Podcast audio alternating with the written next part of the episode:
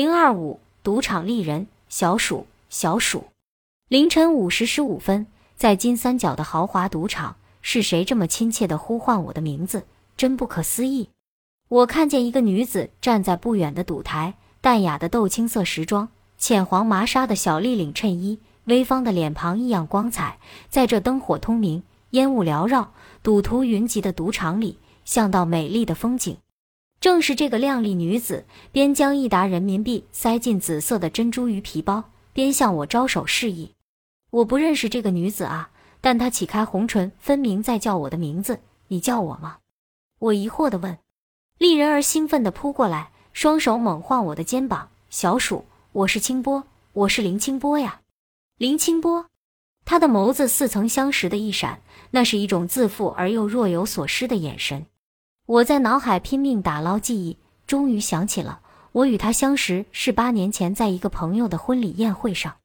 在那个奢华的熙熙攘攘的婚礼上，在争妍斗奇的女宾群中，他是那么的格格不入，看不到身体线条的花格子衬衣，宽大发白的牛仔裤，半 M D 八四B 的翻毛皮靴，黑压压一把长发胡乱拢在脑后，素面朝天的方脸，郁郁寡欢。酒宴时，他是我的邻座。我俩礼节性的寒暄，知悉他姓林名清波，今天和香港人结婚的美丽新娘，我的朋友，漂亮的女医生，曾是某杂志评选的阳光小姐，是他的挚友。林清波不加修饰的男性化容貌，说到挚友时，眼睛里爱恨交织的神情，不太像办公室里优雅的白领丽人，更像一个经年在外奔波的男供销员。他那阳刚多于阴柔的气息，以及眼睛里那种与婚礼氛围不符的东西，引起我的好奇。好朋友结婚，你应该高兴，但你似乎很难过。对不起，也许不该这样问你。我说。他收回凝视新娘的幽怨目光，男人样灼灼地盯我约半分钟，说：你是一个美丽的女人，你愿意和我交朋友，你能把你的传呼告诉我吗？我礼貌地微笑着，脸上热烘烘的。这种表达方式来自异性，我已习惯，同性却是第一次。仔细打量他是否和我开玩笑，看到异于常人的但很认真的神态，他的确和一般的女人不同。他讲述自己的经历，就读国内某名牌大学，出校后只身在社会闯荡，做过烟草生意、建筑行业的经纪人，现在一家中外合资花卉公司做奥菲斯小姐，赚了不少的钱。历来我自恨缺乏经济头脑，眼前这么年轻的女子，不但有丰富的从商经历，还会大把赚钱，顿时让我佩服得五体投地，与她谈性甚浓。婚宴结束后，她执意送我回家。她骑一辆香槟色的本田摩托，头戴金色头盔，整个英姿飒爽的女骑士。笑笑夜风中，转头大声嘱我挽紧她的腰，让我有种微妙的感觉，自己是个无依无靠的小女孩。遇到了一个呵护自己的大哥，我不无感动地环紧他的腰，暖意盎然。当年我正准备到俄罗斯闯荡，任性执着，行万里路，读万卷书，要到白雪公主家乡的白桦林石蘑菇，要到涅瓦河边的圣彼得堡过白夜，要到普希金黄村邂逅能为自己决斗的骑士，要学高尔基、沿伏尔加河追寻文学梦，满脑浪漫不着边际的梦想。这一切让我的新朋友、务实做生意的清波懊恼又失望。我赴俄前一个寒冷的冬夜，在昆明某四星级酒店的咖啡厅，在录音机播放老鹰乐队的《加州旅馆》伤感的音乐声中，清波为我喝的红茶加上牛奶，奶汁缓缓注入褐红的茶水，逐渐混沌的液体粘稠地向我们离别的愁绪。清波一遍遍地审视俄使馆发给我的那纸淡绿色的签证，似乎怀疑它的真实性。得知我倾尽多年工薪的积蓄投于此次出行，他绵软的双手抚在我冰凉的手臂上，长长的叹了一口气说：小鼠，你太浪漫了，没有钱还瞎折腾。目前我的手头有点紧，但我一定要帮你。我正谈着一桩生意，生意成了，我要给你大笔的费用，让你在外面少受点苦。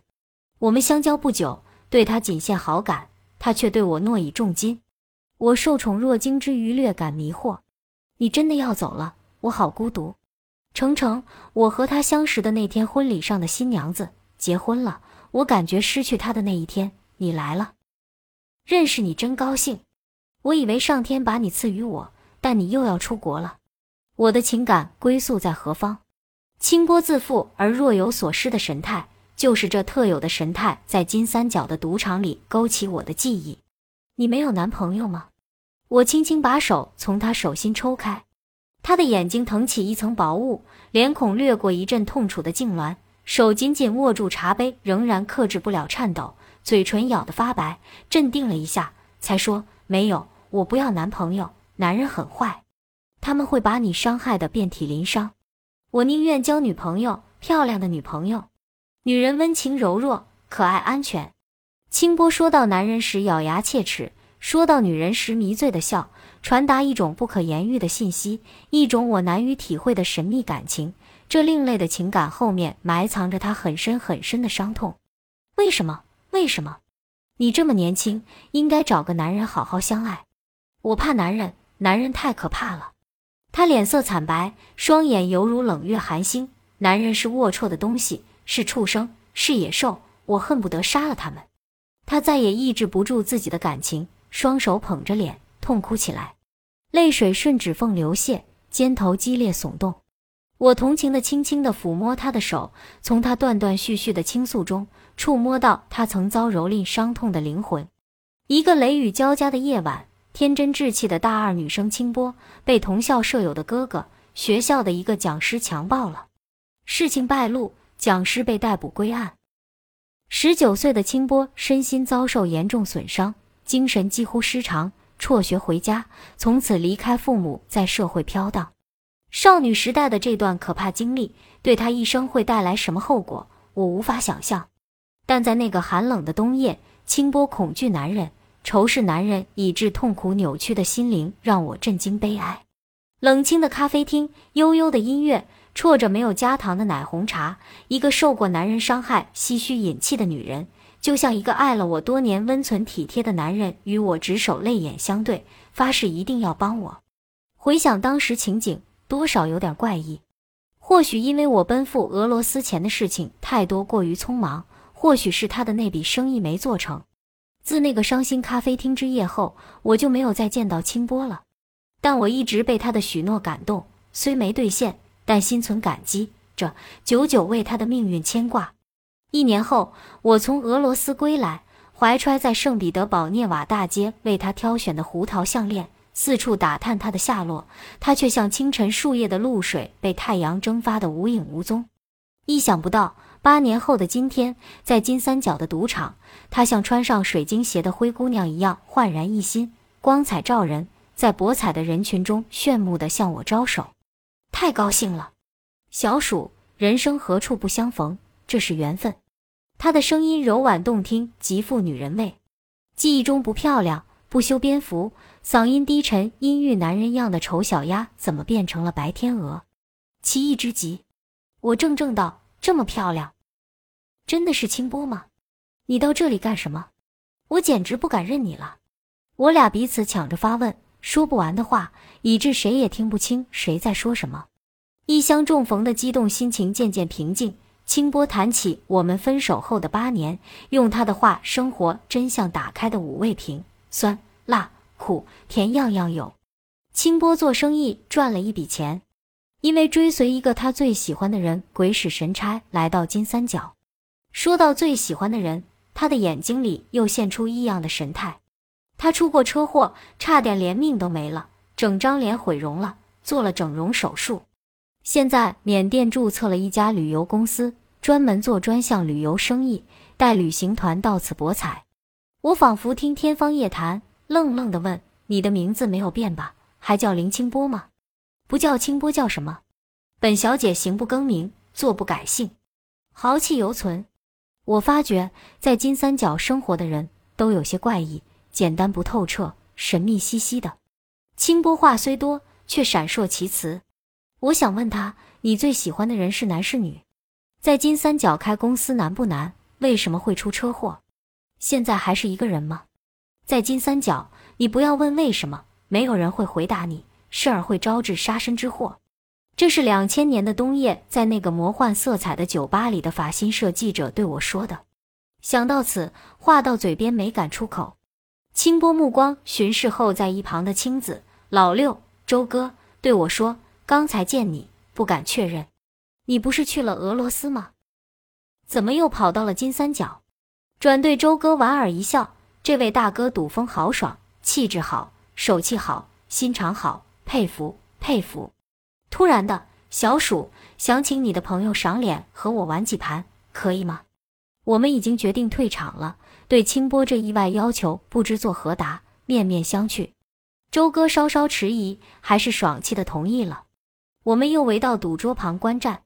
清波的姿势很特别，他不像其他的赌客坐着下注，而是腋下夹着珍珠鱼皮包，侧身优雅地站到赌台边，轻轻地把四达钱四万元人民币放到桌上，气定神闲大额下注，流畅地抛洒骰子。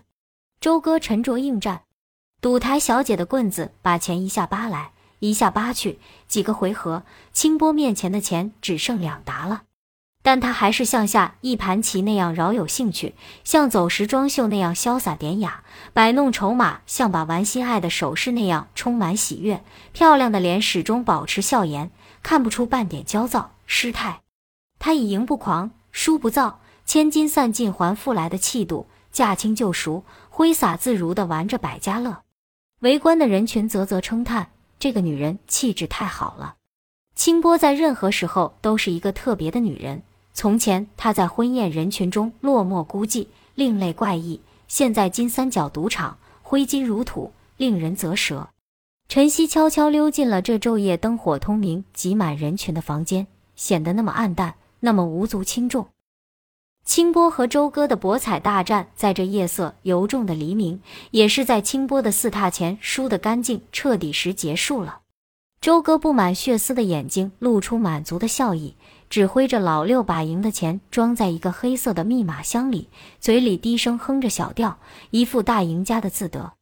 淡淡的曙光和灯光交映清波艳丽的脸，他滑地拉开珍珠鱼皮包的拉链，搜索出一沓钱，对我们扬了扬，朗朗的笑，我还有钱，但我不玩了，我要请客。咱们到本地最好的餐馆搓一顿，能在场子上与这位气魄、手气好的大哥对垒，我很满足。他很高兴，不是假装的，而是发自内心的赞叹及对一种运势的折服。周哥说：“我请，按规矩，我赢钱了，我请客。”清波说：“谁要你请，我请。”他乡遇故知，尽地主之谊，走。以前的男生气出来了。清波率领着我们走出空气污浊纷乱嘈杂的赌场，夜如同一片淡紫色的花瓣，慢慢消融于一片白色的微光中，小城的轮廓影影绰绰的显露。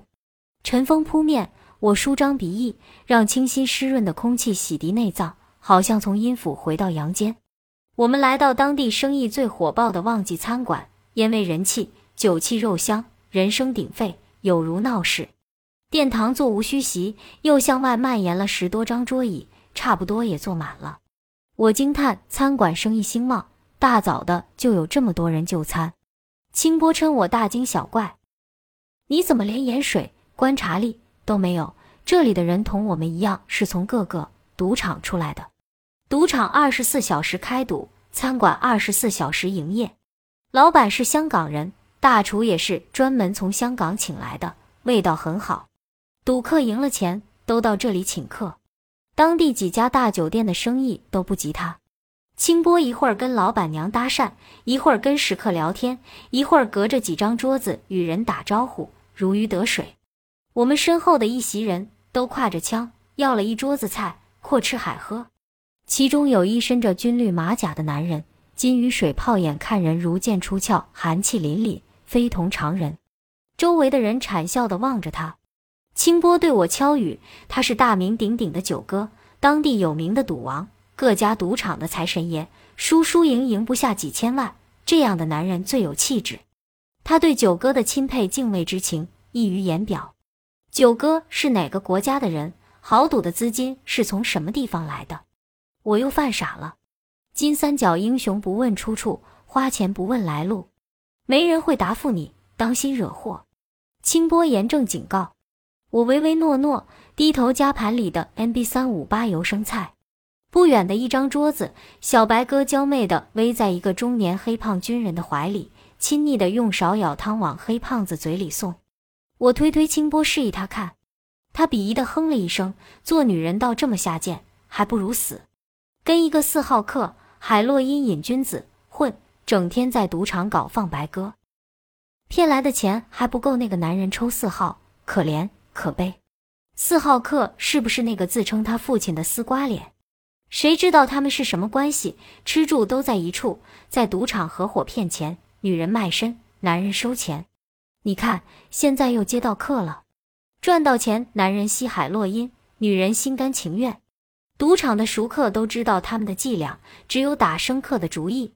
刚才大哥不也是被他们骗了吗？清波侧身看了周哥一眼，周哥神色凝重地说，我没有被骗，只是看他和我姑娘的年纪差不多，怪可怜的。本集播放完毕，感谢您的收听，喜欢别忘了订阅专辑，关注主播，主页有更多精彩内容。